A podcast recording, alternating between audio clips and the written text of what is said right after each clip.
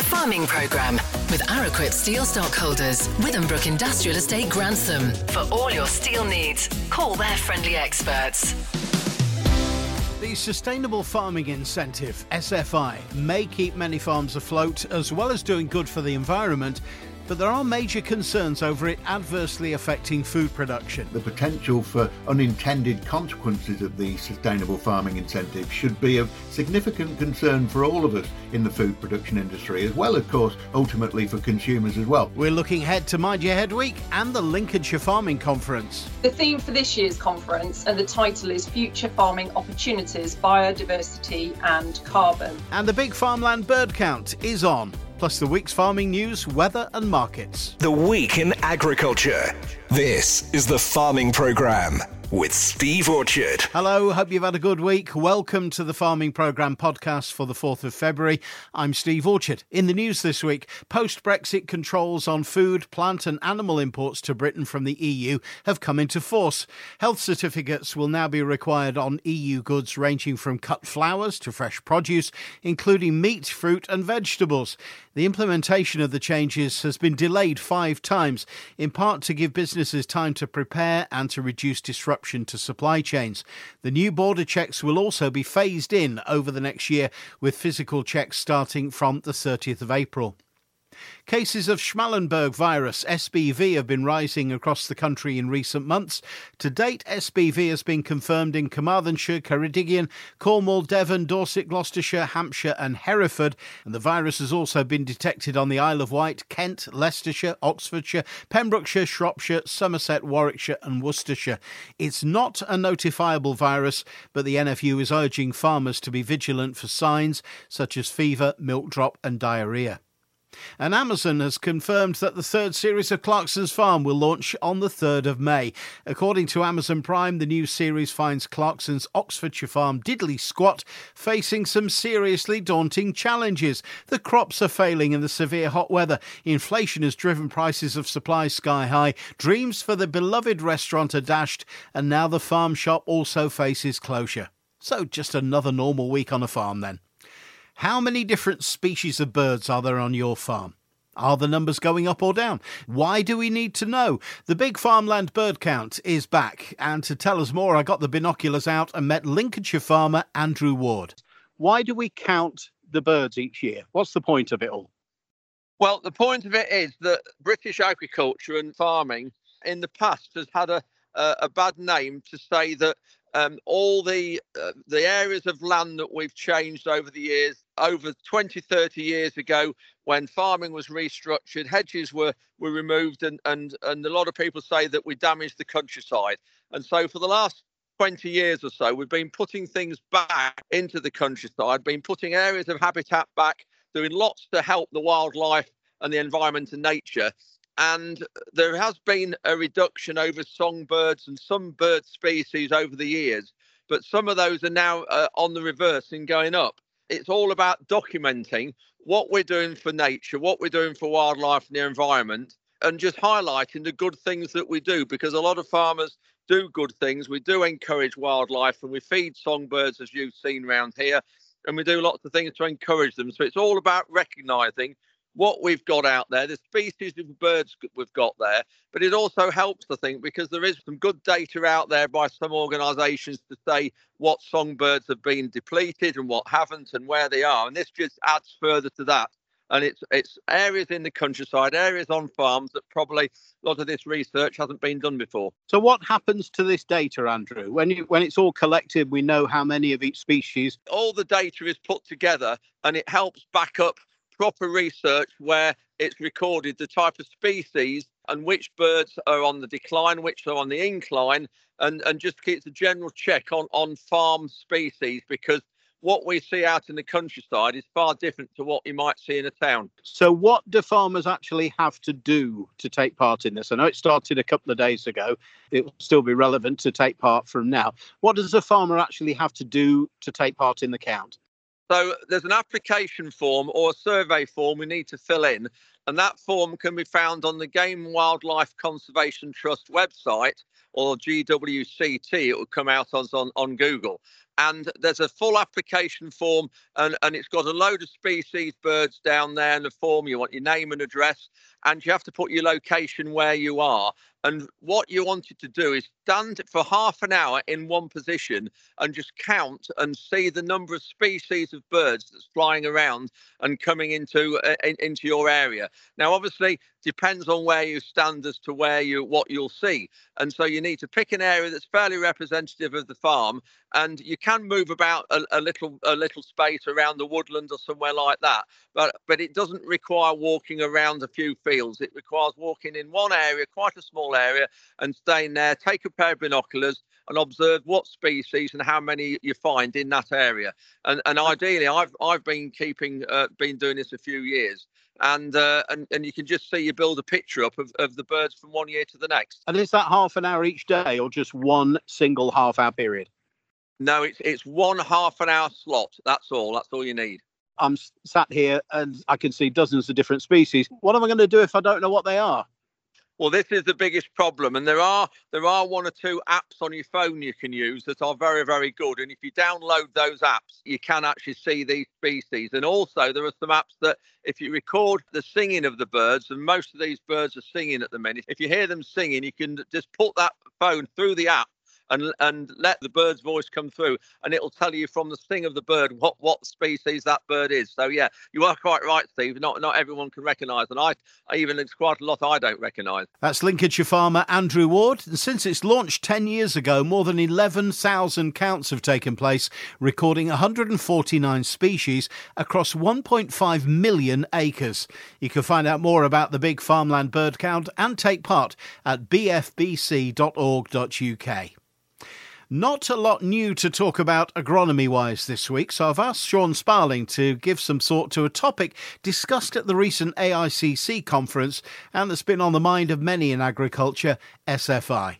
We spoke about the recent changes on the programme a couple of weeks ago, so we've got the detail now. But the big concern is what happens to food production in the UK if huge numbers of farmers do what DEFRA seems to want them to do turn over their land to non food to take advantage of the incentives under SFI. Sean, good morning. Yes, morning, Steve. I think the potential for unintended consequences of the sustainable farming incentive should be of significant concern for all of us in the food production industry, as well, of course, ultimately for consumers as well. And the facts of the matter are that there are imminently going to be significant areas potentially of arable land being taken out of food production this spring and put into non food producing SFI options, more so than perhaps there would have been this year had it not been for the excessively wet conditions we saw since mid September and the consequent lack of autumn cereal drilling, waterlogged soil conditions, meaning we've seen such a high proportion of drill crop failures because of land too wet to cultivate, poor establishment and rotting seed from waterlogged anaerobic seedbeds. Couple that to the worst year we've had for cabbage stem flea beetle damage in the rape since autumn 2019. And those SFI options, which are paying growers for literally taking land out of production and replacing it with legume mixes, wild bird covers, habitat restoration, and all of the other options, starts to look rather financially attractive in a complicated year like this. Now, of course, it goes without saying there is an absolute acceptance farmers need to be incentivised to produce food more sustainably. And that protection of wildlife, nature, biodiversity, water, habitats, all absolutely vital and crucially important to us all as a nation. And farmers understand that. And we have to evolve. We embrace change in agriculture. But there's now a real risk that a wider adoption and implementation of SFI could well result in devastating consequences, not just on the scale of food production domestically or on farming businesses per se, but also on the associated agribusinesses. Farm contractors, for example, may well struggle to survive this. You know, with many, if not all, farm contracting businesses businesses reliant upon work managing seedbeds, establishing crops, drilling, top dressing, spraying, spreading, harvesting arable crops for others throughout the arable production hotspots in the UK, of which, of course, Lincolnshire plays a massive role. Agronomy businesses, too, like mine, potentially under threat if large areas of arable production no longer need that agronomic advice. And ultimately, of course, the big commercial suppliers of plant protection products, fertilizers, seeds, and all of the rest are suddenly going to be looking down the barrel of reducing demand thanks to those reducing areas as well. In fact, we already know several machinery manufacturers across the Midlands who are now finding it more and more difficult to do much other than scale back on production too. And the biggest concern is that by the time the speculation and the concern turns into any hard data, too many associated businesses could well have already been lost, particularly contractors, as I say, who are the most affected by the current high and increasing machinery costs. Add that to the uncertainty, and you've got a recipe for disaster. DEFRA, they're pushing this as hard as they possibly can. They've increased the SFI payment rates by 10% on average. Of course, there are another 50 odd new actions to choose from, alongside the original 50 updated ones. And by encouraging growers who've struggled off the back of the wet drilling season and flea beetle ridden oilseed rape crops across the county just to stack up these options on their existing arable cropping land as part of a three year SFI agreement, for example, they're blinded by that goal. You know, the heavy stuff, for example, simply doesn't lend itself to strict no till precision farming practice adoption, which is worth 73 quid a hectare. But the action stipulates that growers have to direct drill straight into stubbles strip till drills aren't eligible for this. So, with the complications on the heavy land, meaning it isn't now, nor has it ever been, a reliable way to establish and implement a crop, and also, of course, restrictions on herbicides that we've applied that may need certain cultivations before you plant a subsequent crop, it's often going to be either too wet or too dry on the heavier fields to direct drill and definitely going to be suboptimal in many cases. That's going to potentially reduce yields as well. And then, even if the no-till box has been ticked and the intent is there to do the job right, what then happens when there's been structural damage caused by soils during a wet harvest or wet seasons like we've just been through and indeed are still sitting in the middle of? There are often plenty of situations on the heavier soils where they slump or where other deep remedial cultivation is imperative to protect soil health, where without the deeper leg cultivations, there could be drainage issues, increased risk of runoff, water pollution.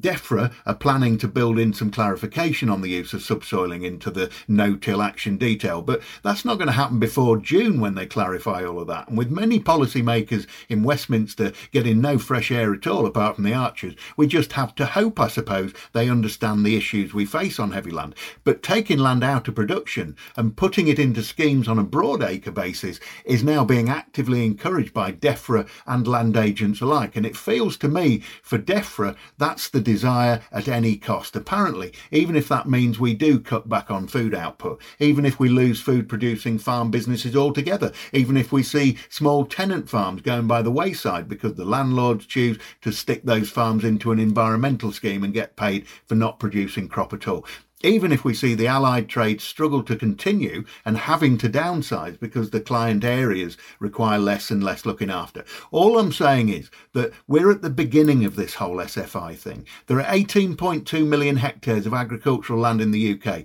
Only 27% of that, around 4.7 million hectares, is capable of producing arable food crops. The other 73% or 13 and a quarter million hectares isn't capable of growing arable crop. So why not concentrate their effort on increasing biodiversity and managing and expanding the diversity of natural and historical habitats, increasing the level of attention to the non-food producing land in the UK and protecting that better and more efficiently. We should not be taking perfectly good arable land out of short or long-term production, whether that be for solar farm, housing or otherwise, or even SFI. And we should be actively ring fencing and protecting that 4.7 million hectares of finite food producing land. We should be focused upon making ourselves more sufficient as a country and in turn far less reliant upon other nations to grow the food that we can grow perfectly well here. But because too big a chunk of that finite arable area has been stuck into a three year SFI scheme or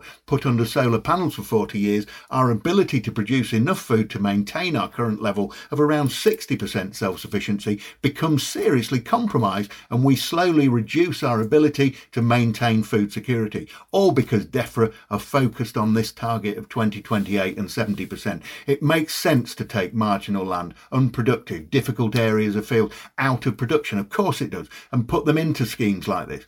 But that's pretty much been done already over the years. It just seems very wrong to me to be taking big areas of good land out of production and pay money not to grow crops, which is how this is structured. Our national population increases by about 5 million people every 10 years. So in 10 years' time, when the population of the UK is getting up towards 75 million or even more, all of those people are going to want somewhere to live, to work, and of course, they're all going to want plenty to eat. So surely it makes far more sense to protect and ring fence our food production area, that 4.7 million hectares. You can't eat a field of grass, and we're going to need more food to feed another 5 million people, not less. But in a world where nobody is anybody else's friend anymore, where the country that supports and feeds itself has food security and by association strength, our DEFRA going to be paying farmers to go back to producing food in five years, ten years' time? If they are, they need to be absolutely sure that the country still has the farming businesses, the allied trade businesses, and the structure of agriculture to do so. Now, that may all sound a little bit over the top, but it really isn't. Food production and farming is the last great industry we have left in the UK. DEFRA should be using all of their reserves to support our farmers in years like this, where their crops couldn't be drilled or which were drilled but have been lost because of the weather or to pests. They should not be encouraging farmers to chuck in the towel. Think about it. That's all I'm saying. Your thoughts? Drop me an email, steve at linksfm.co.uk. Thanks very much, Sean. Sean Sparling, Sparling Agronomy Services. He'll be back in the fields next week.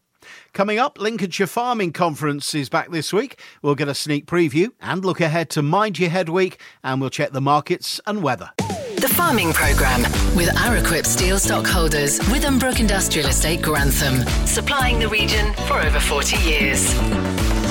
This is the Farming Programme podcast. I'm Steve Orchard. We talk about mental health in farming regularly on the programme, and rightly so. In a few days, a campaign kicks off to raise awareness of a growing issue in the industry our emotional, psychological, and social well being. Back for its seventh year is Mind Your Head Week from the Farm Safety Foundation.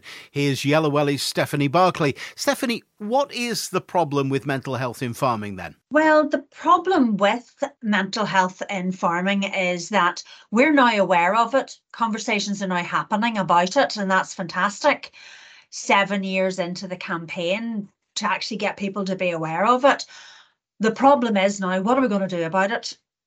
So this year's campaign is not going to talk about the fact that it is an issue. And we know now there's more recognition in the industry of the impact that it has on the industry itself, the people that are working in it, and farm safety. But what we do want people to be aware of is that they the industry is doing something about it. And there are individuals out there doing something about it. And we also want people to know that they can do something about it themselves. So that is really very much, it's a much, a much positive call to action that there is this year. Now, you say seven years been doing this. Mm-hmm. Have things changed uh, with all this publicity around mental health and mental health in farming and awareness improving? Has it got any better? Yes, in 2018, when we started the campaign, cast your mind back to Brexit days. Um, we didn't know there was going to be COVID. We didn't know there was going to be the Ukraine situation. We didn't know there was going to be a cost of living crisis. So it just seems that farmers have had all of these things again and again. There doesn't seem to be any respite to them. But seven years ago, farmers weren't talking about mental health they weren't talking about it at all. They are now talking about it. There seems to have been a shift in that stigma that there has been attached to it. There are a lot more people being very open with their stories, with their struggles, and actually normalizing conversations in and around their mental well being and actually thinking about resilience. How do they bounce forward? How do they move forward from something that's maybe given them sort of a bit of a stop in the tracks moment. So there is a lot of different attitudes to it. It's been there in younger um, audiences, but in older audiences, we find them a lot more willing to talk about it and actually to admit that, you know, yeah, I've struggled. And then it help, encourages others to admit that too, because we all, none of us can go through life perfect all the time. And we shouldn't even try to, you know, fool ourselves that it is that way it's becoming slowly but surely more accepted. I was at um, one of the livestock markets recently, and Lincolnshire Rural Support Network were there, and they were offering, as they do, health checks to farmers. Now, a few years ago, I don't think they'd have got any takers for those at all. When I was there last week, a regular supply of farmers there wanting to actually come and have a blood pressure check, a cholesterol check, bit of advice on on their well-being and so on. So these things slowly but surely seem to be becoming accepted, which is brilliant news. Now, we know that safety in farming has its issues and has its problems, and our safety record is not good. How does mental health in farming compare? Do we know compared to other industries? Well, compared to other industries, we know that farmers have unique stressors that other industries don't. They actually don't have it other industries aren't at the mercy of the weather, the elements, you know, politics, admin, testing, you know, crime that impacts not just the farm business, but actually the farmhouse, the home, you know, all of those things. The rural isolation. There's not too many industries where somebody can work for 10 plus hours a day with not another human being to speak to. That's why the, the livestock markets are so central and organisations like Lincolnshire Rural Support Network they're so vital as that potential touch point for somebody, that friendly face, that hand that can say, you know what, your your blood pressure's skyrocketed. Is there something going on that maybe is affecting it at the minute? Think starting those very friendly conversations because people care, you know, and the whole thing about mental health in farming is that it is connected to farm safety. We have a poor safety record. We also have a poor record of looking after ourselves, putting everything else, livestock, machines, land, animal welfare. What about the human welfare? You know, the human at the centre of the farm business is the most important asset on the farm.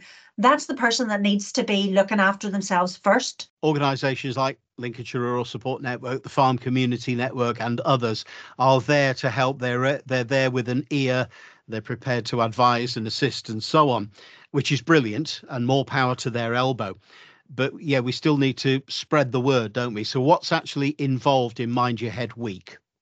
Okay, so this week, actually, I'm just in the middle of writing an article about the fact that there's so many different types of farm businesses and organizations that are going to people like Farming Community Network, to people like RABI, to people like actually Samaritans as well, to get trained to learn more about it, to get make sure that their staff who are down the farm lane know and more about the situation, how mental health is affecting the industry, what the signs and symptoms can be of somebody that actually could be struggling.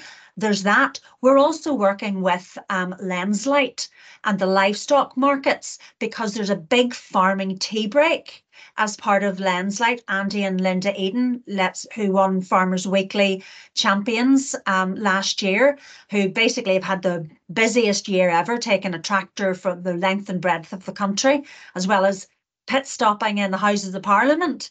You know, these guys have basically gone out and said, we want people during Mind Your Head Week to get together at the livestock market to have a conversation, to talk, to stay in contact with each other, to really bring that sense of community back to farming, which we have, but sometimes we can forget about it when we're busy doing all the things that farmers do on a day to day basis.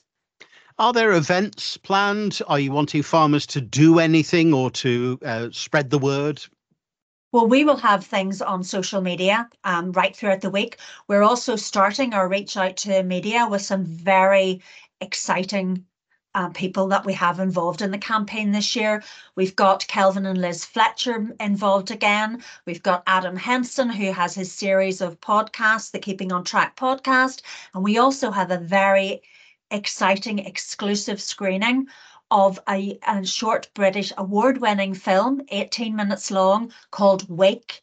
It stars Gavin and Stacey star, Alison Steadman uh, Poldark's Mark Frost, Emmerdale's Louisa Clein, and up and coming star Stuart Campbell in this very poignant um, depiction of the aftermath of a suicide in a farming family. We're having an exclusive screening of that with the producers for the campaign and we'll be sharing it on our channels as well. So there's an awful lot happening. There's the big farming tea break. It's Valentine's Day, so even if there's one day in the week that farmers can show some love to themselves and to, to each other, do it on the Wednesday. But we also want to talk about something that a lot of farmers don't really know an awful lot about therapy. What does it look like? When you pick up the phone to one of these fantastic rural support um, groups or farming charities, what happens if you are referred to therapy? It's not lying on a couch with somebody with a clipboard. It can be somebody having a conversation over the phone, you know, via Zoom or Teams. It can be face to face. It can actually look whatever you want it to look like. It's not scary. It's just about talking. I think that's a good point because maybe some people are put off even picking the phone up in the first place because they've got a preconceived idea of what's going to happen. Am I going to be judged? Am I going to have to explain myself? That ain't the case, is it? It's not. It's not. And you know, I've I've undergone, you know, therapy. It wouldn't be like, you know, do as I say, not as I do.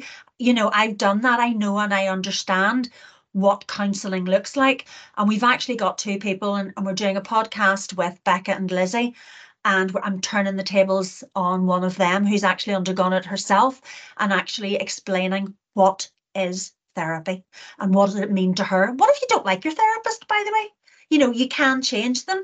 Things like that that we don't often think about because we're too scared to learn about it.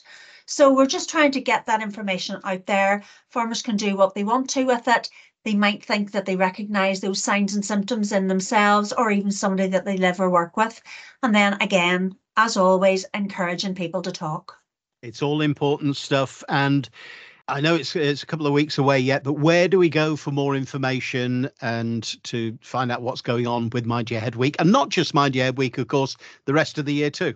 Absolutely, because it's not just for one week. We do this all the time, but actually if you follow at yellow wellies uk if you're on social media if you're on facebook instagram or x our website yellowwellies.org has a lot of information um, that can be downloaded.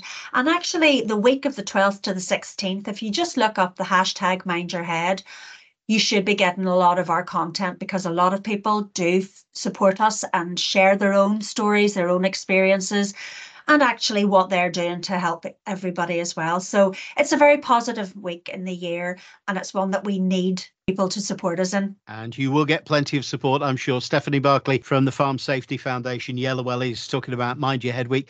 Thanks for joining us once again on the farming programme.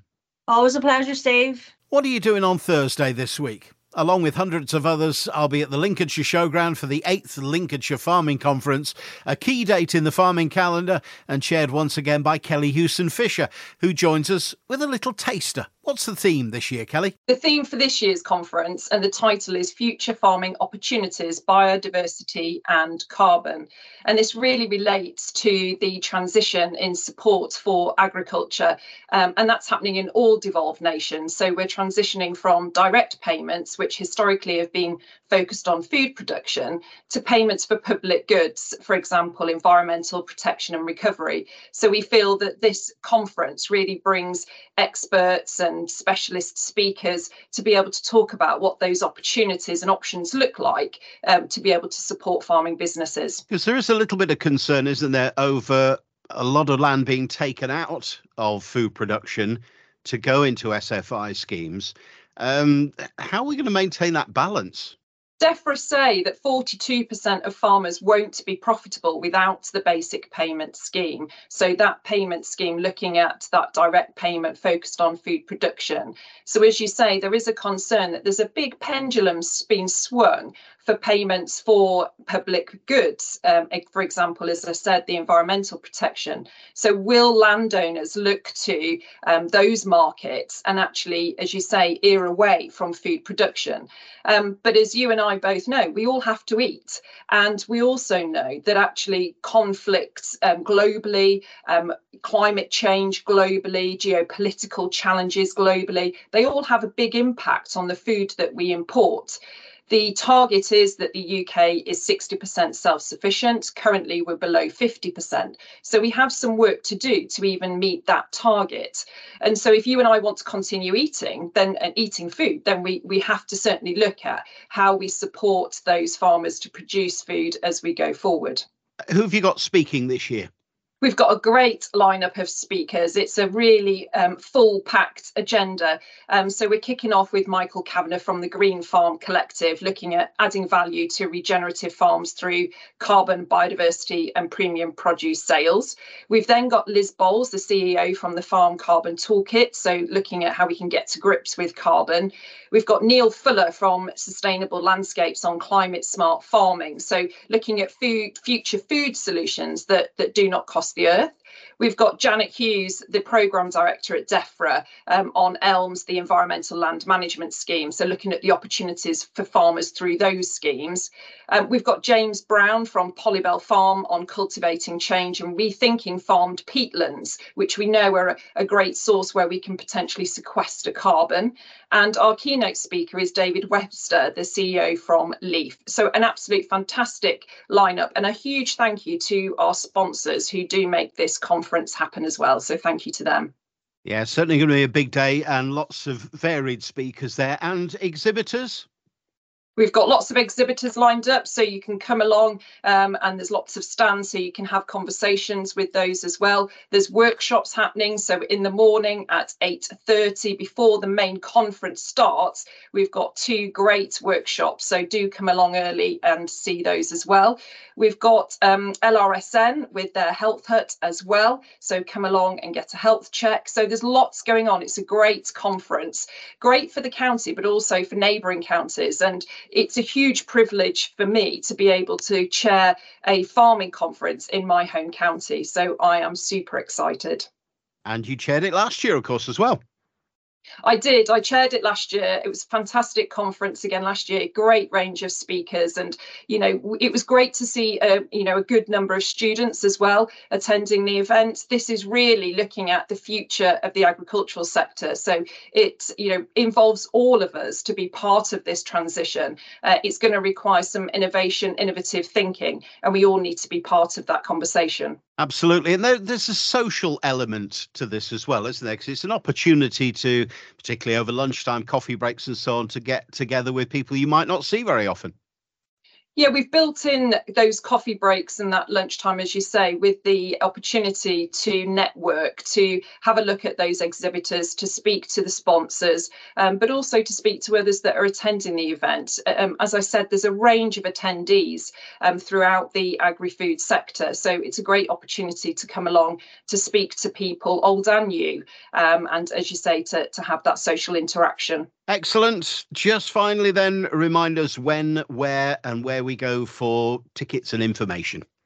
So, the Lincolnshire Farming Conference, the theme of looking at future opportunities, biodiversity, and carbon is on Thursday, the 8th of February at the Lincolnshire Showground. And more information is available on the Lincolnshire Showground website. Workshops begin at 8.30 and the events will close at 3 pm. Kelly, another fantastic Lincolnshire Farming Conference on the way. Thank you for joining us again on the Farming Programme. Thank you, and I look forward to seeing you there. Lincs FM Farming Market Reports. Starting with livestock and from Mason's Rural at Louth Livestock Market. Good morning to auctioneer Ed Middleton. Good morning, Steve. Uh, this week, starting off with the sheep. Uh, this week had an SQQ of 282.6 pence per kilo. A welcoming increase in numbers this week and a firm trade for the best well finished hogs. Meat is key to the top end returns. Top spot this week goes to weekly supporters H. Smith and Sons of Mablethorpe at £158. And in the pence per kilo, topping at 309 pence per kilo, were Ben and Pippa Williams of Mablethorpe. Other leading prices were PS Marsden and Sons of Lincoln at 150, 147, and 145. Scrivelsby Farms Limited of Horncastle at 145 and 142. H. Smith and Sons of Mablethorpe, again with other pens at 151, 147, and 146. Chamberlain Brothers of Sixdales at 147. A.J. Colson and Sons of Market Rasen at 148, 141, and 140. C.A. Mottram and Sons of Lincoln at 143 and 138. and S Cosgrove of Market Rasen at 142 and 141. That concludes the prime hogs onto the cull ewes. An excellent trade with some top ewes on offer. Top spot this week goes to TJ Baxter of Alford with a Super Beltex ewe uh, topping at £180.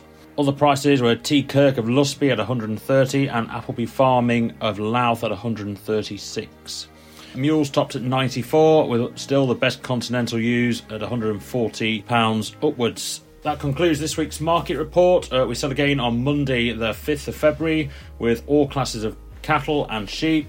And a reminder this week is Store Cattle Week, so store cattle entries are welcome. Please give me a call to discuss. I'm Edward Middleton, auctioneer at Louth Livestock Market. Thanks, Ed. And with a look at the grain markets this week, Openfield's Kit Dickinson. Morning, Kit. Well, good morning, Steve.